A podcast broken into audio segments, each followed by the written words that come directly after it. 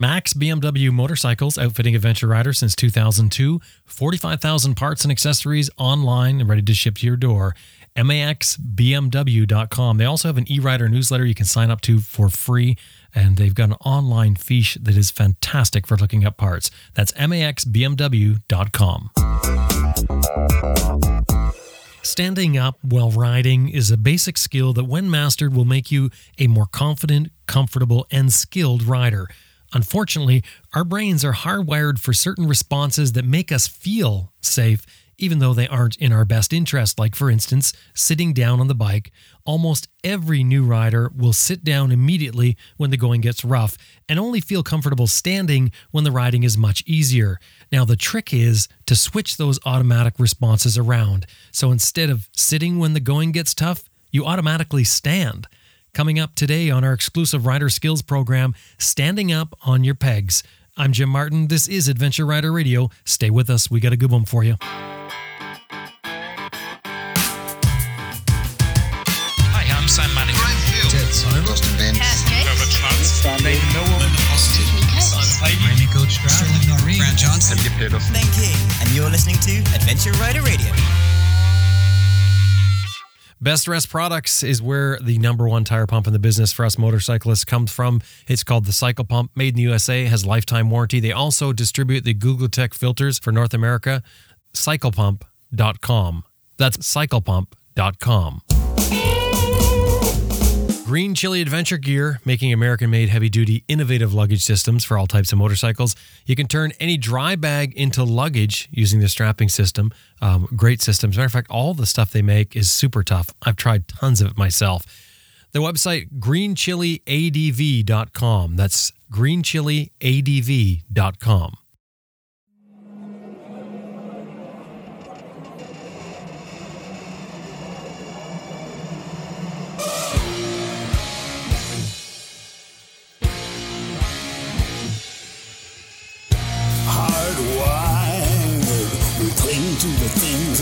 most like us. We're all hardwired. Rider Skills is an exclusive program we developed here at Adventure Rider Radio designed to give you the tools that can improve your riding skills both on and off road. Now, of course, this segment is not meant to be a substitute for professional training. These are ideas and concepts that, should you choose to try, you're doing so at your own risk. Now, for today's rider skills, we have Clinton Smout. Clinton heads up the Smart Adventures program at the Horseshoe Resort in Ontario, Canada. He's been teaching motorcycle riders for over 25 years now. He's a certified BMW off road instructor. He's also certified in snowmobile and ATV instruction. As you walk around each day, you balance using your feet. Little minute automated muscle movements help you remain upright no matter which way that you happen to be tilted. And that balancing skill allows you to sort of shift your weight for traction when needed. For instance, leaning forward if you were climbing a hill or backward when you're going downhill. Basically, remaining upright. And when you're on your motorcycle, you need similar movements to keep yourself upright and balanced over the bike. It's part of what will give you the ultimate control of your motorcycle for slow speed maneuvering, in, in particular with a heavy adventure bike. Now, there are many advantages to standing on your pegs for these slow speed maneuvers, and most, if not all, instructors would tell you that standing on your pegs will improve your control over the motorcycle dramatically.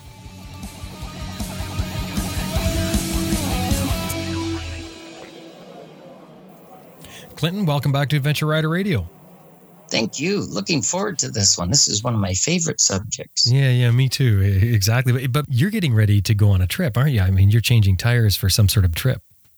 I am. My hands are filthy, but I'm putting new Anlas Capras. They're a very soft 50 50 tire onto a bike I'm lending to one of our instructors, an F800.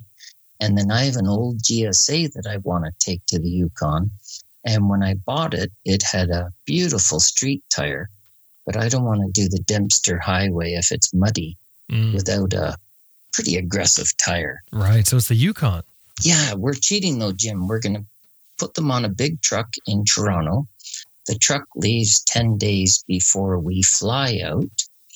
Uh, then the bikes are unloaded and we ride for eight days. So we'll see a bit of Alaska and all the big spots in the Yukon, the Dempster. We're not sure if we'll get to Tuktoyaktuk because it might be snowing too much. But then we put them back on the truck and fly home. Ooh. And the beauty of that kind of adventure tour is I'm not chewing up my tires, making motel and fuel bills for eight days to get from Toronto to the Yukon. I fly out. Right. And you're not missing an important part of No. your season, too. No, because I can't be away from work for three weeks. But one week, um, everything, well, the staff would do fine without me, but I seem to think that I'm integral part of the business. I'm not really. That's kind of like the movie star tour, though, isn't it? It really is. It's cheating. I love the adventure rider. They take their own little stove in the tent. I did that for many, many years. And I've been across Canada a few times. So I'm not going to miss that long ride across. It's 4,000 kilometers that I'd have to do. So this way, uh, cheating, I do it once a year with a bike shop in Brantford called Dual Sport Plus and they organize it. There's 18 of us going, and I'm the sweep rider at the back with some tools and a first aid kit and a satellite phone. And uh, it's all motels, there's no camping. And all the meals are supplied, the transportation of my bike. And uh, the only cost would be your fuel. So this is a guided it's a- tour they run, sort of, and you're going as, as a guide, as a Yes, sweet it is. guide. Oh, I see. Yeah, I'm I'm the guy at the back. Right. Wow. Okay. Well, that's a that's a nice mini vacation in a way, but you're still kind of working. Yeah, kind of, but it'll be really fun. Well, on to what we're talking about today. What you said you're excited about, and that is Yes. standing up on the pegs. Why? Why would you be excited about that? Well, it's one of the lessons that I feel adventure bike riders need the most. Um, it's a little disconcerting if you've got a lot of street riding experience and then get in the dirt. Standing up is one of the hardest things for people to get comfortable with. But with a few tips and some practice, it's one of the easiest skills to attain. It's always a really happy lesson to teach because the smiles and the confirmation that it, wow, that really works. Those tricks were great. Thank you. So it's an exciting lesson to teach. Well, I feel like I'm going to ask a question here, like you know, what's the best oil to run or the best tire to run here, but I'm gonna have to do this. Why should we stand? What does it do for us? Well, the simplest thing is a street rider's already experienced it. You've gone over a speed bump. The front tire goes up in the air, but it doesn't really hurt. But if your butt is in the seat, or even worse, your poor passenger's butt is on the seat, when that back tire hits, it sends that shock wave up through the suspension into the spine. And that could be painful. It could even cause an accident. So when we're off road, there's seldom perfect trails that are like pavement. They're rutted, there's rocks, there's roots, there's ruts. It's a little bumpier on gravel roads, especially coming up towards stop signs. There's those stutter bumps caused from braking. Uh, corners often have ruts where water has washed away some of the lighter material. So if you go and try to do, you know, a fairly long day, 300 miles, 500 kilometers in the Yukon, that's all gravel, and you stay with your butt in the seat, you're going to be way more fatigued than the rider who stands up periodically. Okay, so So so there's the beating that your body would take um, because you know you're, you're sitting right on the suspension. What about control? Yeah, it's enhanced if you're standing. Now, not to get too technical, but the physics of it is manufacturers have tried to do something called mass centralization for decades. So, a motorcycle that has the engine down low with the head sticking out, I'm thinking of my old BMWs, the airheads, or the liquid cooled ones, modern ones. The weight is very low, near the foot pegs, which is the center of the bike between the axles. If you can put the weight down there, the motorcycle is much easier to handle. Now, when we put our bodies on the motorcycle, when you sit down with your butt on the seat, that's two and a half, three feet taller than the foot peg. So now the center of gravity is where your butt is sitting on the seat. You've changed it higher to the adverse of handling. So when we stand up with our feet on the pegs, our body mass and weight is down near the engine where it's supposed to be. And the bike will handle much, much better, especially when we get off road into looser gravel, sand, mud, the purest uh, that any off road instructor will tell you is go through there standing up. There's very few instances when sitting is the appropriate place to be when we're doing extreme off road. Well, this is where I feel like I'm I'm opening the can of worms because some people will say, "Well, wait a second here. You, when you stand up on your pegs, you're actually raising the center of gravity. You're making the the whole uh, mass taller, therefore raising the center of gravity." But it also has to do with the fact that when you stand up on your pegs, and I'm looking for you to confirm this for me, Clinton, when you stand up on your pegs, you're allowing the bike to move underneath you to kind of do what it has to do without your body mass there restricting its movements. I mean, I'm trying to simplify this. No, that's very true. An analogy would be watch a jockey, in case there's any jockeys listening, they'll confirm it. Or maybe they've got into adventure riding but a jockey will post. They stand up with a bent knee. Their whole body is trying to move with the horse, but their butt is never in the saddle on a racehorse because you're restricting the animal's movement in the gallop. You're an hindrance if you're sitting down on the horse's back, and it's very similar to a motorcycle. And if you're not believing it, watch any coverage, YouTube or live, of Paris Dakar race, uh, a World Enduro, or a GS Challenge, which many countries of the world support. You're not going to see people sitting down much mm-hmm. when they're off road. Mm-hmm. Trials riders, like there's no seat on the bike. You yeah. can't sit down. That says it right and there, doesn't it? yeah, that's the epitome of slow speed control and balance with the center of gravity down low. So, without getting in and, and, digging into whether it's raising the center of gravity, lowering the center of gravity, or the center of mass, it doesn't matter. The, the fact of the matter is, it yeah. works. We all know it works. Anyone who stands on their pegs and rides their bikes knows that it is paramount for slow speed control.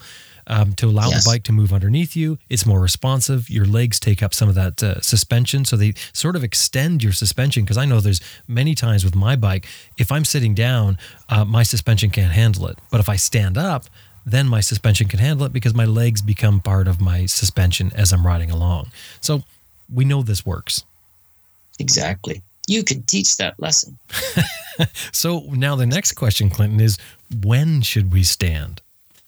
Aha, uh, we, especially if you're following someone else and you see their helmet bobbing up and down, the bike starting to wobble, that's telling you that the terrain that you're approaching is going to get a little rough. It's, there's some bumps or ruts or something. So, watching what happens to the rider in front of you with enough following distance behind them to react is when we stand up. Or if the back of the bike starts hitting those bumps and coming up and hammering the spine. Or if you see your passenger, uh, their feet go by you as they fall off, that's probably a good time to stand up. It's gotten really bumpy. That's another indication. So, so you you sort of stand on demand. What what about the people who get up there and stand all day because they think it's an adventure bike, and and they're going to ride say fire roads or, or, or logging roads, whatever you want to call them, depends on where you live. Um, those dirt roads. What, what about that? Do we need to stand up then? Well, it does, I think, depend on the terrain. I was talking to a friend of mine who did the Mongolian rally. Uh, he's done it for years, Lawrence Hacking. And he said that it's so flat, not very bumpy, if you pick the appropriate line, because there's no roads. You kind of make your own. He follows the sun. He's not a real GPS guy. He's hilarious. He'll say, Those are cumulus clouds, Clinton. That means the ocean's over there. And he's always right. But he said he stood up when he took off in the morning. He's got a monster gas tank, and he did the entire day standing up without his butt touching the seat, and he never put his foot down. But that was, you know, fifth, sixth gear, topped out racing a rally. But he's one of the best riders that I've ever met. I couldn't have lasted that long endurance wise because I'm not as fit as Lawrence, even though he's older than I am. So just because someone else is standing up for four hours doesn't mean you should or could. Hmm. The terrain is what demands your stance. Now, there's there's different ways to stand, of course, and, and we're going to get into that. But if you were looking to stand all day, for instance, you wouldn't necessarily stand in the attack position, would you? No. Um, what we teach beginner riders or adventure bike riders is we do it statically on the center stand or the side stand. Stand up with a pretty well straight leg, just as you would on the floor standing. Then bend the back a little, stick your butt backwards a bit, put your hands on the grips, and that's a good stance for endurance riding, for maintaining energy in your body with the minimum of muscle use. That's more or less not a straight leg, but just a little bit of a natural bend. Your feet, you're on the balls of your feet on the pegs. So not the middle of your boot, but more towards the toe. That's what we love for off road because it allows the arch of the foot and the musculature in our feet to help us move up and down. And then we'll talk all about the proper perch, we call it. If you envision a bird on a branch or a wire, we want to be like a bird on a branch, our upper body very loose, hanging onto the grips, but our lower body is very tight to the bike, just like a jockey is to the horse. So when we're standing, our boots should be pushing in to the lower part of the motorcycle and our inner leg up towards our knee, depending on your height, should be squeezing the bike fairly tightly. You shouldn't see any air between your boot and the motorcycle. And that's a good perch. So that's almost straight leg, Jim. Okay, so what about your arms? Are you putting weight on your arms? As minimal as possible. We ask people to hang on to the grips loosely. Um, an analogy is as if you have an egg in each glove and you don't want to break it by gripping the bars tightly.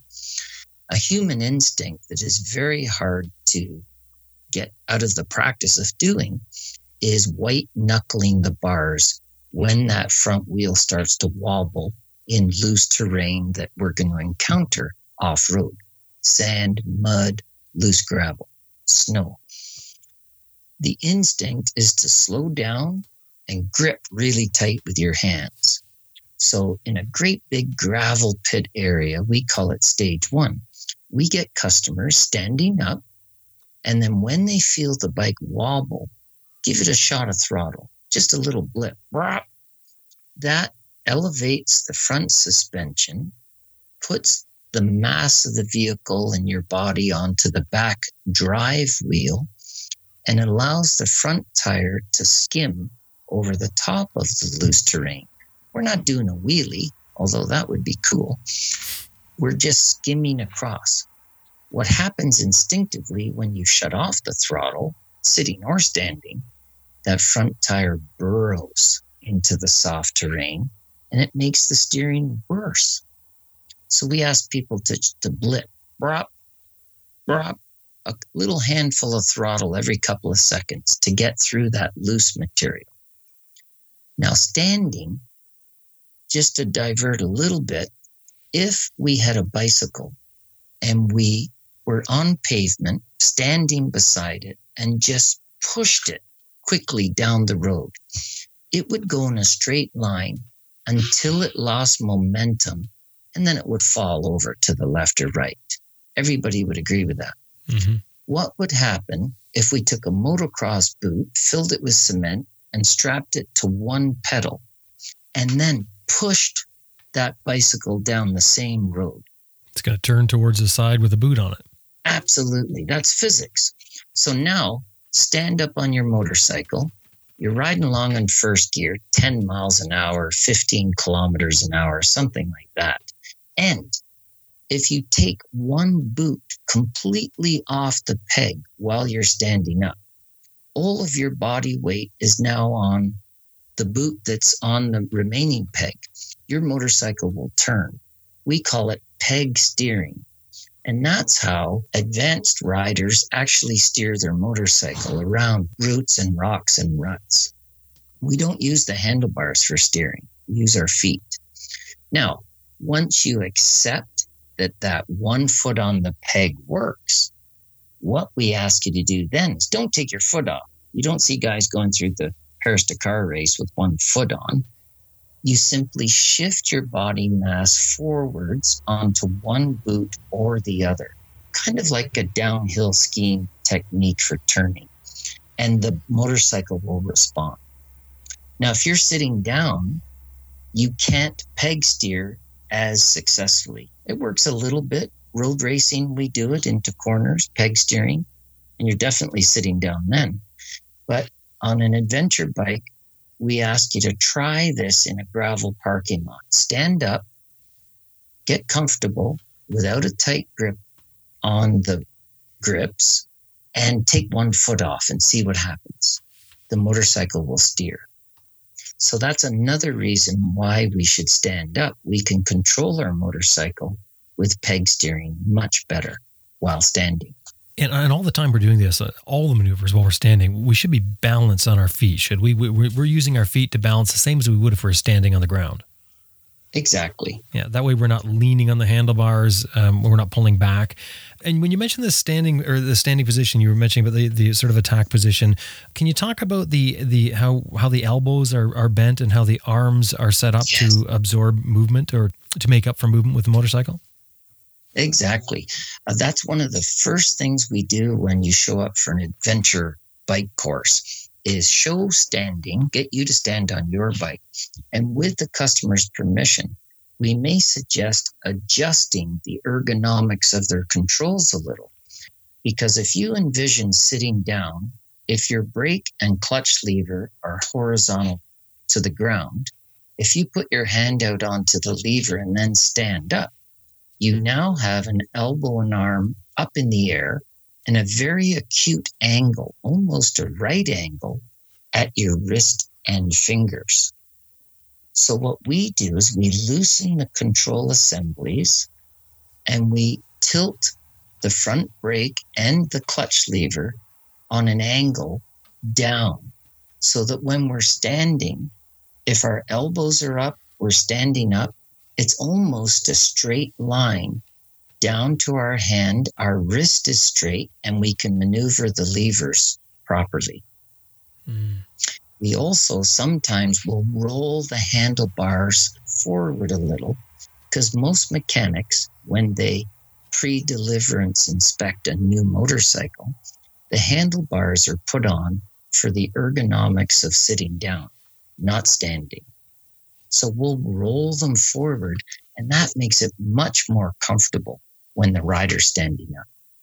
Mm-hmm. And that's really when things get technical too, when you stand up, because when you're sitting down on the street, you, you can sort of get by, I guess, with maybe ergonomics that aren't perfect. In most instances, what I'm thinking. But I'm thinking when you get off road or you get into a technical situation, that's when you've got this big, heavy adventure bike that you need to handle. That's when you want to be right on it. You want to have it set up for that.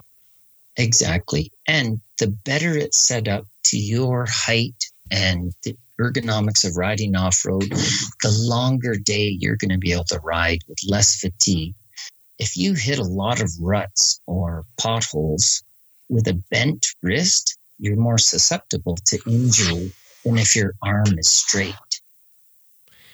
Okay, so I think that what we see most often when someone's getting the hang of standing up on the bike is that standing up seems to be something that's forced, whereas sitting down is automatic. So when the rider comes up to a, a mud hole to go through, or maybe a technical little rock section, a bit of sand that you mentioned, that's where they want to sit down immediately. How do you overcome that urge? Uh, practice, what we do is we take the seats off of their bikes and put a pylon. No, we don't do that.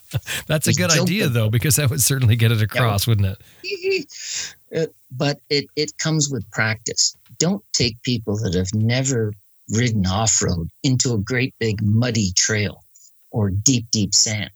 It is unbelievably fatiguing and hu- it's humiliating because you're going to crash. It's mm-hmm. so foreign and opposite how to control a motorcycle in that terrain than it is pavement. So work at it progressively. We don't even do a sand or mud lesson till the second day of a two day adventure course. We want hours and a lot of miles under the belt of standing on just gravel or a forest trail before we get into really challenging stuff. Otherwise, if people aren't having fun and they crash a lot, not only could they risk getting hurt and damaging your bike, they're going to hate your course. Mm-hmm. So we really work at it gradually, build the platform of a good riding stance and get people comfortable with the wheel wiggling around a little before you throw them into a terrain where the wheel's going to wiggle a lot. And and this all goes back to um, what you were saying about um, about standing up and about being balanced on the pegs. Because when you're balanced on the pegs and when you're standing up, that's when you can counterweight the bike. You can lean the bike one way, yet you're keeping yourself balanced on those pegs. Now, I think that's probably a really important point with all this, isn't it? To stay balanced it's, on the pegs, stay neutral. Exactly. Um, I don't know if we've talked about it before. We certainly have on videos and things, but another skill that is enhanced when you're standing is very tight turns. So mm-hmm. at 50 miles an hour, we could all take a corner on pavement and almost drag our knee, leaning in the direction that the motorcycle is turning and the bike is leaning. You're one with the horse or the bike. Now we get in the off road and we're doing four miles an hour on a tight turn. You cannot lean with your motorcycle or you're going to have to put your foot down or fall off. Then you add in the factors that in loose terrain, sand, for instance, or mud, when we do a sharp, abrupt turn at slow speed, the front wheel is going to slide out. So if you're leaning in the direction that you're turning your body, you're going to fall down. So what we teach is create a V. We get you standing up. We get you to understand that your motorcycle leaned in the direction that you're going to turn will allow it to turn a sharper corner. And so you don't have to put your foot down. Let's say you're turning left. The left part of the V is the motorcycle. The right part of the letter V is your body hanging off the other side. So your left knee is hooked under the bike.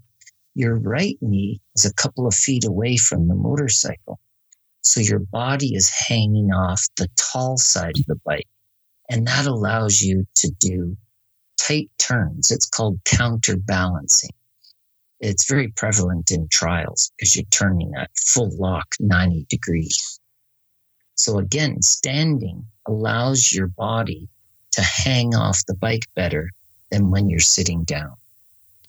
Now, you mentioned uh, standing on the balls of your feet um, being the ideal position. If you were riding for a long time, let, us say you were on a fire road or logging road, some dirt road that had all kinds of potholes. You mentioned about Lawrence Hacking saying about picking the right line. The, the you, you get a, a much better uh, field of vision, uh, a much better angle if you stand up on your pegs. One of the advantages of standing up, so you, you get to see what's in front of you better. You get to see the potholes, you get to see the rocks that are sticking up. Everything becomes more apparent as you stand up higher. So when you're doing that, is there a different position? I mean, is it okay to stand on the arches of your feet? Is it okay yes. to change things around? Talk about that. Yeah. On a long day, I move my feet around a lot. Uh, one thing, an adventure bike will probably have a rubber insert that is removed when we ride off road, only because it exposes the steel serrated or aluminum peg. Yeah, If you're, you you're talking with the mud- foot peg. Yeah. So when those steel serrated uh, foot pegs and you're standing on them, if you don't have a good, solid, firm sole of an adventure boot, it's going to rip up a street boot or a hiking boot, and you're really going to have sore feet. You'll have to sit down because we're putting a lot of weight and pressure. So that's a key to adventure bike and riding. You need a good pair of boots with a firm sole. Um, I use a, a I think it's called a Crossfire, a Sidi boot. It's probably for motocross, but I spent another $70. And with Sidi boots, you can replace the sole. These neat screws unlock and put a whole new sole on. And I ordered the ones for enduro. So it's got a lot of grip on the bottom. Because if I fall off in the mud on a hill, I got to walk up that muddy hill to help a customer or to pick up my own bike. You can't do it in a hard sole motocross boot because they have very minimal tread. What are some signs that we're not standing in the correct position? Uh, fatigue. If you're in what we call the second stance that we haven't talked about, we call it tiger position. That's a BMW instructor thing, even though it's a Triumph motorcycle. The position, imagine a tiger or a puma or mountain lion is coiled, ready to pounce. So with our body, imagine standing up on the pegs with your knees bent and your arms bent. Now we're using muscles to hold us in that position. You're going to fatigue a muscle way sooner than skeletal. So the stance that we do for normal off-road riding, where it's not really bumpy, it's not really sandy or muddy, is more of a straighter leg and a little bend at the back. That way your skeletal system is holding you up. When it gets bumpy and, and we need that coil of our body to be part of the suspension, we switch to tiger position, which is you have to growl when you switch to that, by the way, but bend your knees. And now we're using muscles so we can move with the bike. And that's that's commonly referred to as the attack position, isn't it? I mean, I know you guys have changed that because BMWs have to be that special. You have to have that special right. name Oh, yeah. for it. but but but the position you're you're just describing there with the legs straighter, that's notable because I think a lot of people will will think that well, you never do that. You always keep your legs bent. Well, you just can't, as we talked about. You can't do that for very long rides. You're going to get sore. And as you mentioned uh, just a minute ago, you ride in, in many different positions. I mean, your, your feet are all over the place um, in many different positions. So it's okay to stand there with our legs a little straighter on these straight sections, the flat sections. Absolutely. Even an aerobics instructor, after an hour in the attack position, is going to have very sore muscles. Sure. And the, the most common complaint of someone who hasn't ridden a horse in a long time or an adventure bike the next day is the muscles in the back of the leg are locked up with lactic acid. So after you've ridden your adventure bike, you're taking your course, don't go sit down and have a beer. Walk it off for half an hour. And that walk off helps get rid of a lot of the lactic acid, which is the byproduct of using those muscles. And if you're not an aerobics instructor or a jockey, you're going to have really sore legs on the second day. Are you getting into training horseback riding now or, or something? No, you but make, I- you're making a I lot of horse a- references. I did a lot of it. Um, my father in England, his father trained horses. And then my dad would buy horses that nobody else could deal with. They'd bite and kick and just brain dead, some of them, I thought. And uh, I was the first weight at as eight, nine years old that my father would throw on the horse. And it, he had it on a large rope in a circular ring. And when he thought it was ready for some weight, okay, Clinton, it's your turn. So I learned how to hang on. Otherwise, I'd be thrown off a lot. That's pretty good, you know, because that's a, that's just what I went through as a kid. Only it was my sister in this case who used to go and buy and sell horses, and she would take me as the tester. She'd say, "Rope that horse there, bring it over here, Jim. Get on it." Oh, he didn't stay on. Okay, get me that other horse over there, and that Yeah. was a, that was a, a good part of learning how to stay on an animal. Yeah, but there's a lot of an analogy between mountain bikes, horses, and adventure bikes. Very, very similar body concepts and the need to get a little throttle or light it up a little certain times. It's very similar. Can you talk a little about getting up on the pegs? Uh, I'm, I, I'm just going to describe, I think, what is probably the most common mistake people make when they're getting up on the pegs, and that's to grab a hold of the handlebars and haul themselves forward. Somehow I'm thinking that's not correct. Yeah, the beauty of an adventure bike ergonomics are the foot pegs are underneath us. In contrast to, let's say you're on a big Harley uh, Road King, the foot peg as a cruiser style motorcycle is way out in front of us. So if I'm on a Road King and I'm about to hit uh, a speed bump, then I've got to pull with my arms on the grips to get my body mass off the seat because I don't want to hit the speed bump sitting down. An adventure bike or older bikes, even, the foot pegs are directly underneath you. So if you're flat footed on the ground, try this standing. People listening can just stand up flat on the ground and then try to jump up in the air. You won't get much height.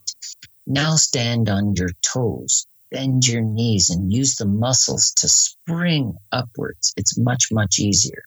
So that's an analogy that we use when people are flat footed and try to stand up. Because we don't want you pulling with your hands on your arms. Use your legs, they're much stronger. You're going to wear out. And it can change the steering if one hand pulls harder than the other. So we say have your toes on the pegs, use the muscles in your feet, ankles, and legs to get your body up in the air and hold on to the grips loosely. As I said earlier, a natural instinct when we get off road is to white knuckle the grip. You can tell people loose grips all day long. It's instinctive. You can't combat that.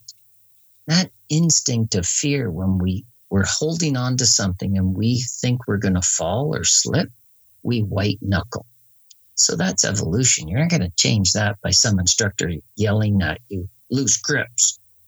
So a trick we use is hang on to the lever or ride with two fingers. The two closest to your thumbs should be resting on top of the lever.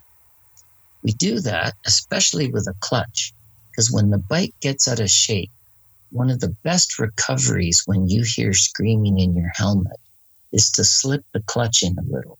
Doesn't matter if the throttle screaming. If you take the power away from the back wheel, calmness will fit in. The beauty of riding with two fingers resting on the lever, you only have a thumb and your other two fingers, although some people may have more or less, depending on accidents or genetics. Whatever fingers you've got left, you're not going to be able to grip as hard with less digits. And that works perfect for adventure riders. They can't wait knuckle Mm, because right. that just beats you up. If you watch motocross racing, um, a lot of top, top pros get what is called arm pump. They don't get it in practice when they're relaxed, but you know, there's 40 riders heading for a corner that will only fit six of them. There's a lot of pressure and stress there and danger. So they end up hanging on really tightly that will actually restrict the blood flow from the arms down into your hands.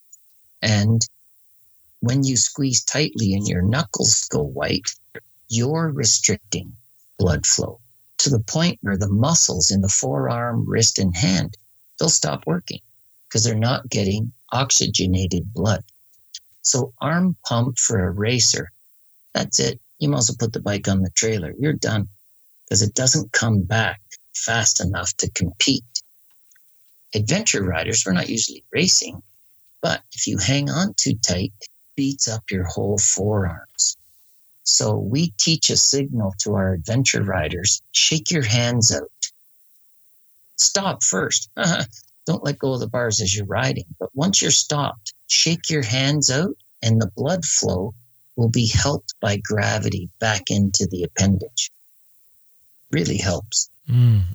And street habits don't transfer that well into adventure bike riding for gravel and sand, forest trails. So I've always told people if they're going to, like the trip I'm doing in a couple of weeks, we'll be doing 250 kilometers the first day, 300 the next. The longest day is 600 kilometers, which is the last day, and it's predominantly pavement.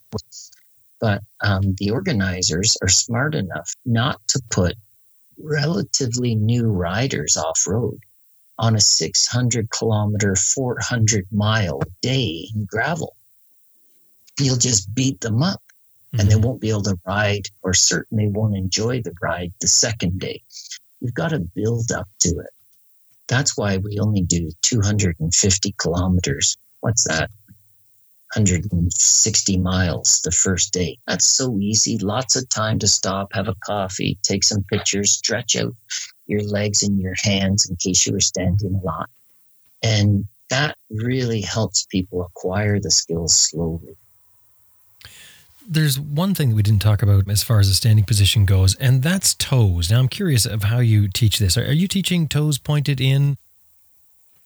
Well, um, in order to have a good stance, you need your boots squeezing the side of the lower part of the motorcycle right above the foot peg. That requires the toes in a little bit, or at least have your ankles tight to the bike in your boots.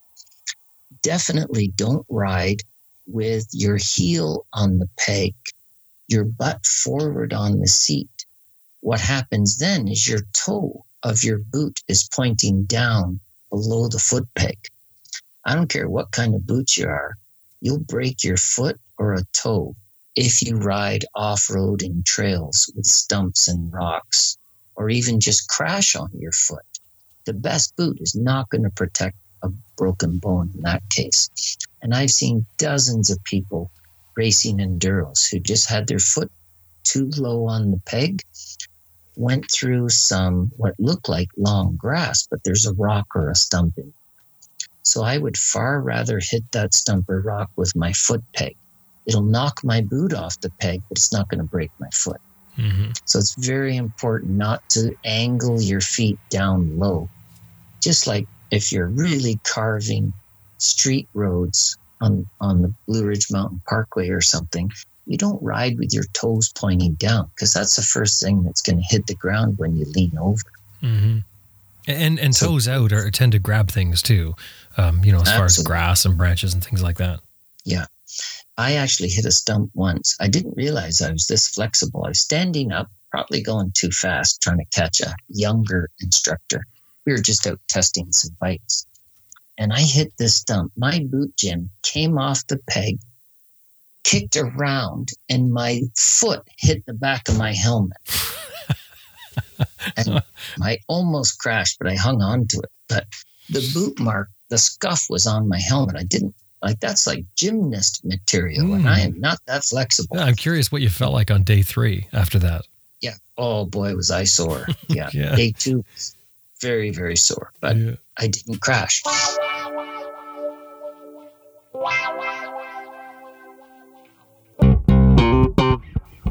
Taking a short break so that I can tell you about a couple of companies that not only help make this episode possible, but also have some great products that really impress me, and I think they'll, they'll impress you as well. So stick around because after that, we've got a lot more from Clinton after this. Stay with us.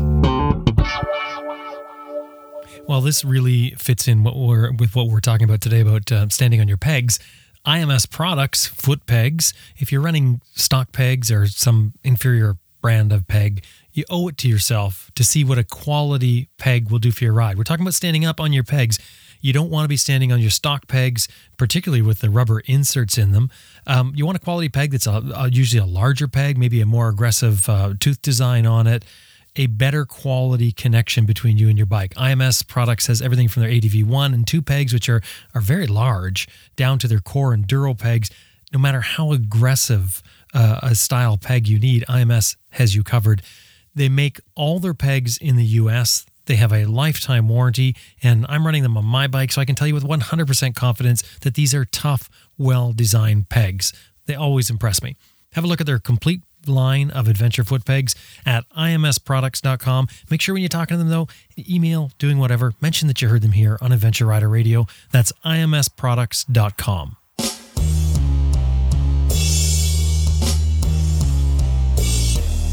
One of the best ways to ensure that you're seen on the road is with auxiliary lighting. And uh, for tough, reliable lighting used by racers, you should check out Cyclops Adventure Sports. You probably remember we had them on here um, maybe a couple of months ago now. Cyclops Adventure Sports specializes in auxiliary lighting. It's what they do, including their new Raider CAN bus interface that they've made for the BMW R1200 GS and RTs. Cyclops also has LED replacement headlights and turn signals for your ride. Now, if you're not aware of what LED does for you, let me give you a few quick points, just a few. One, power. LEDs draw a fraction of the power, leaving you more power for things like heated jackets.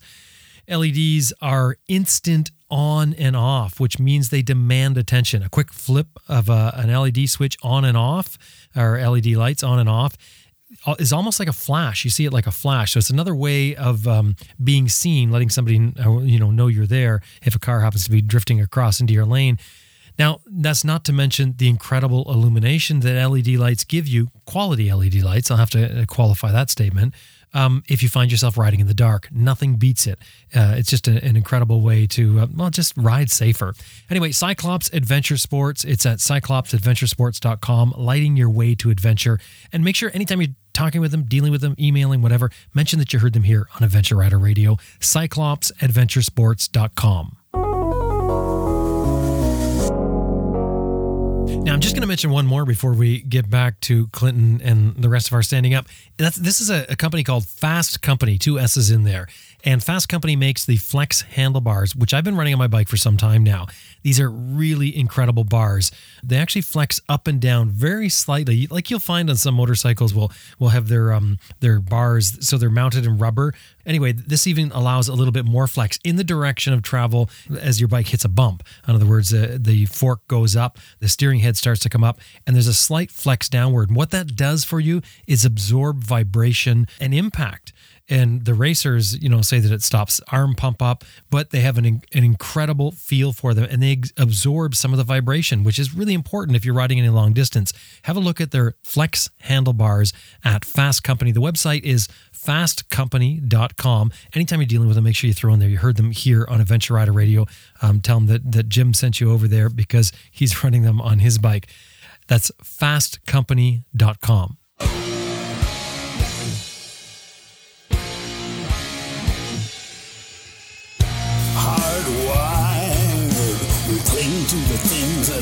that are most like us. We're all hardwired.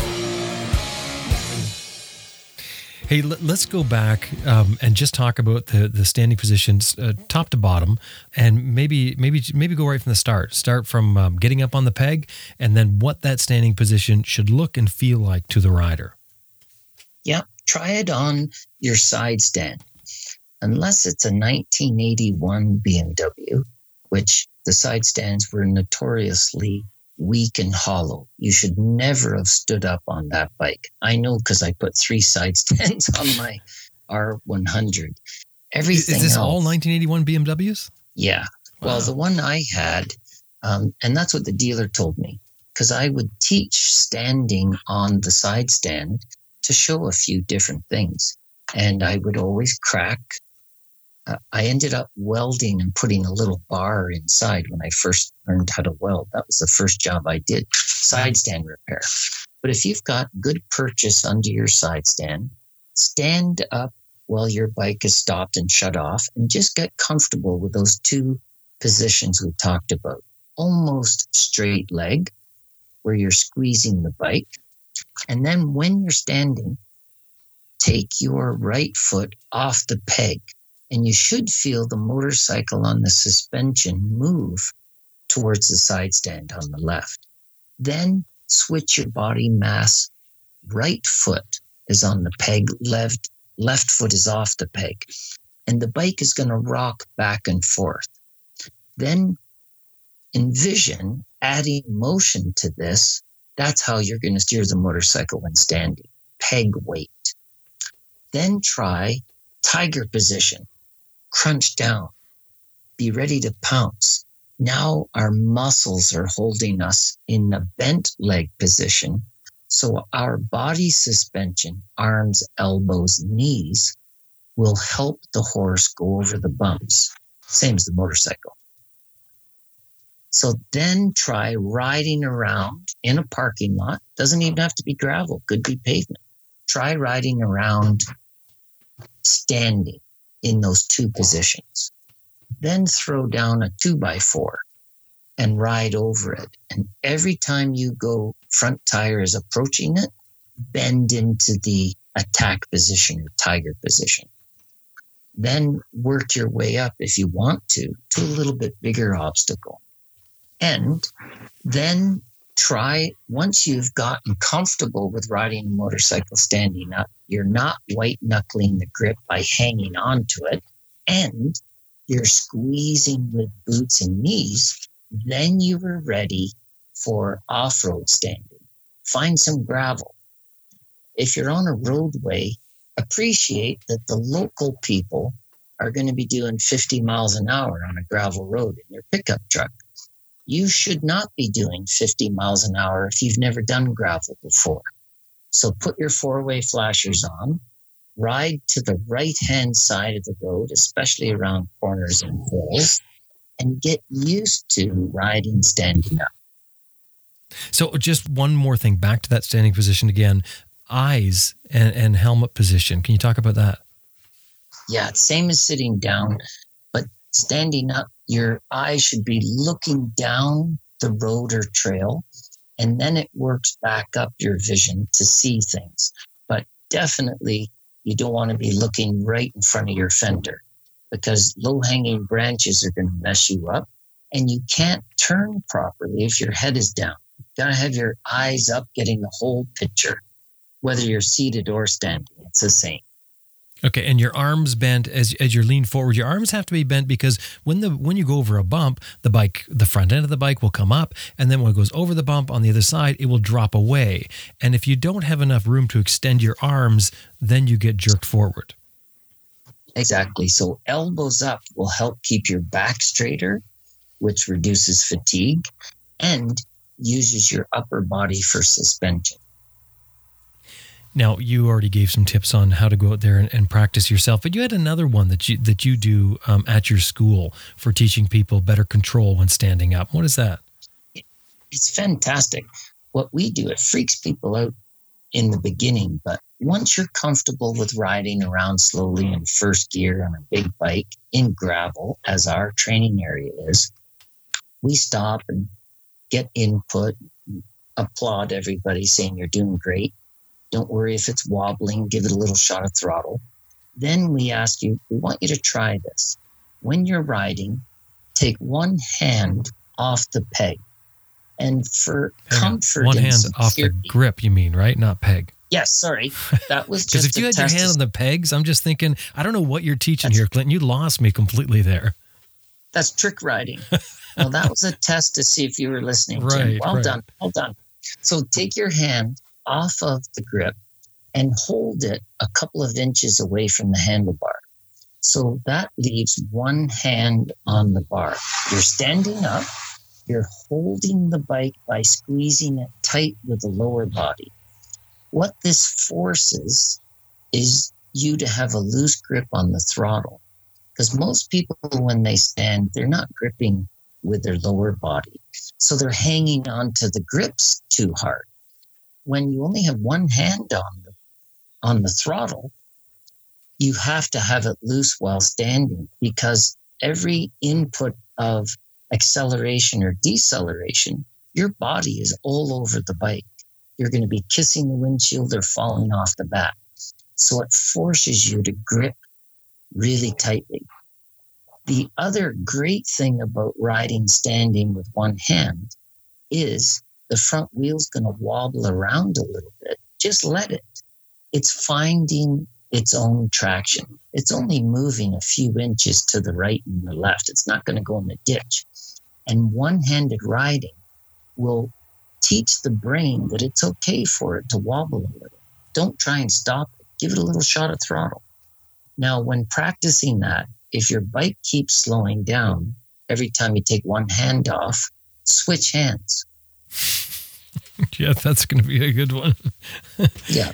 Yes. Yeah. Only take the left hand off. And then because it's only two inches away from the bar, if you lose confidence or it wobbles too much, your left hand is right back on the grip. Yeah. So maybe don't do it through a sandy corner or through mud puddles, but straight riding. That's where we do one handed. And the confidence that the customer receives after that one handed lesson. I don't even remember if somebody taught me that or we came up with it. We've been doing it for years and years. I'd be interested to hear if other instructors teach that one handed riding.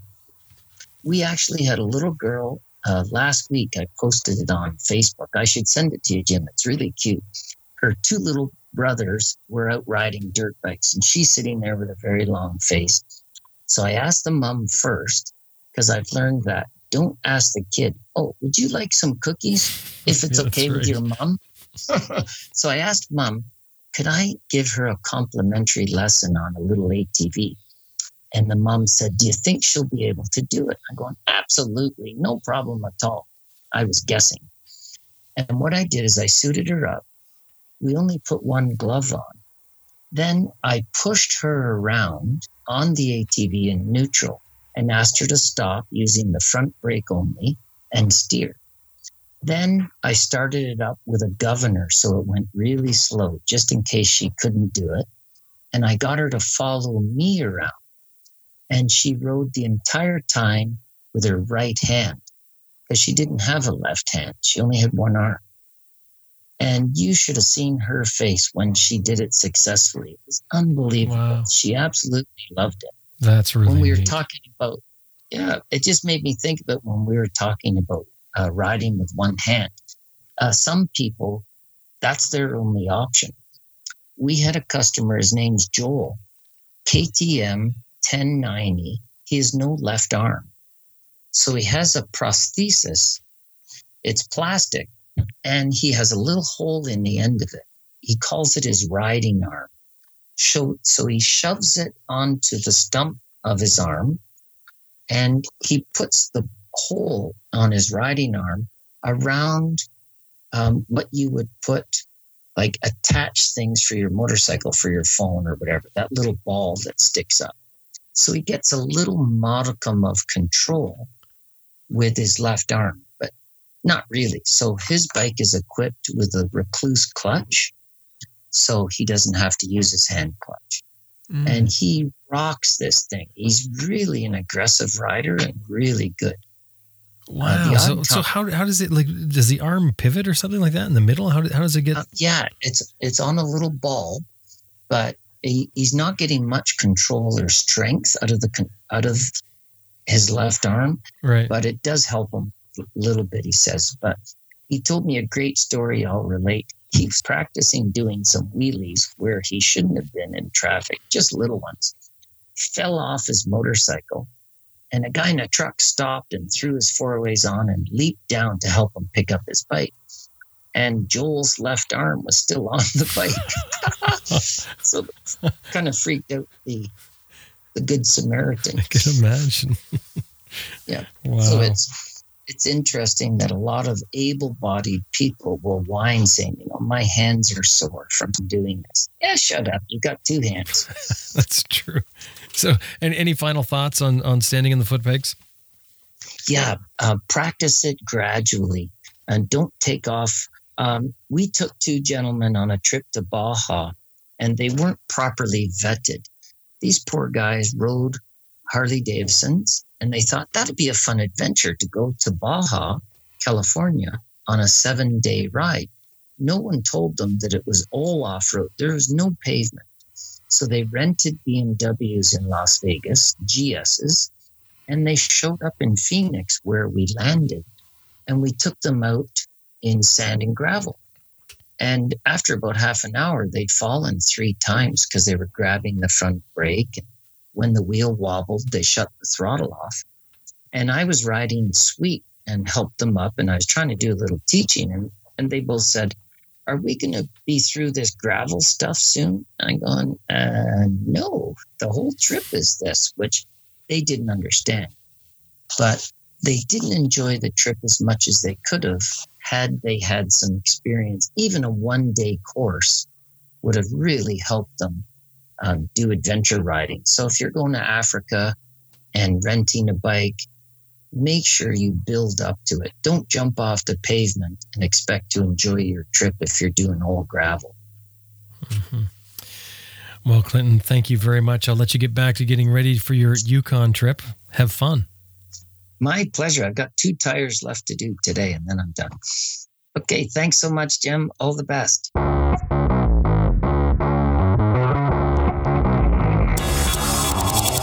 Was Clinton Smout from Smart Adventures. Uh, Smart Adventures, they specialize in motorcycle training, off road riding, ATV, and snowmobile training and certification programs from a year round operation they have at the Horseshoe Resort in Ontario, Canada.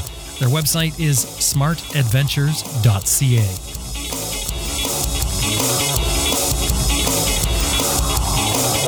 To finish up, I want to give a shout out to Max BMW Motorcycles at maxbmw.com, Best Rest Products at cyclepump.com, and Green Chili Adventure Gear at greenchiliadv.com. These companies help bring Adventure Rider Radio to you every week, and they all offer great products.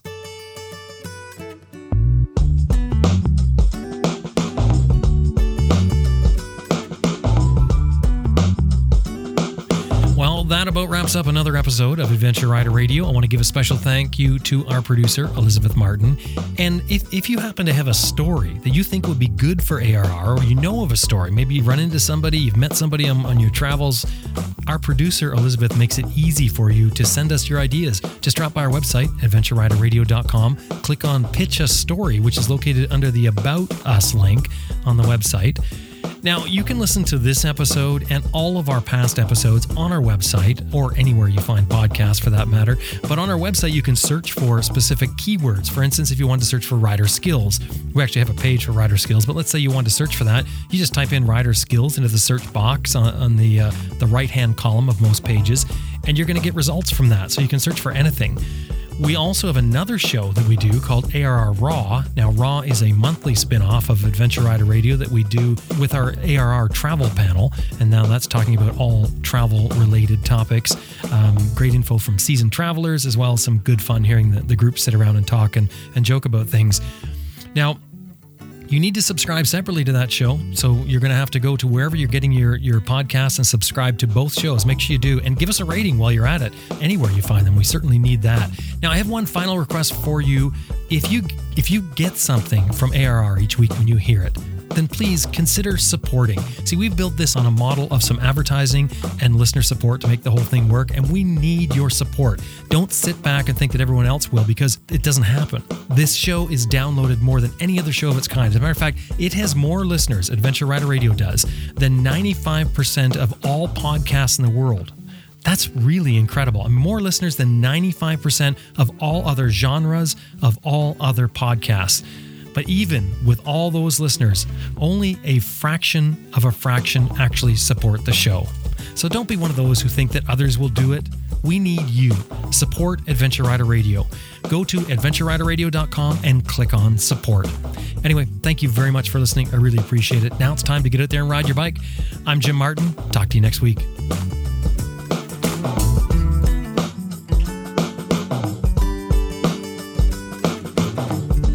I'm Elsabe Olivier. I'm Michas Olivier from Picky Picky Overland. And you're listening to Adventure Rider Radio.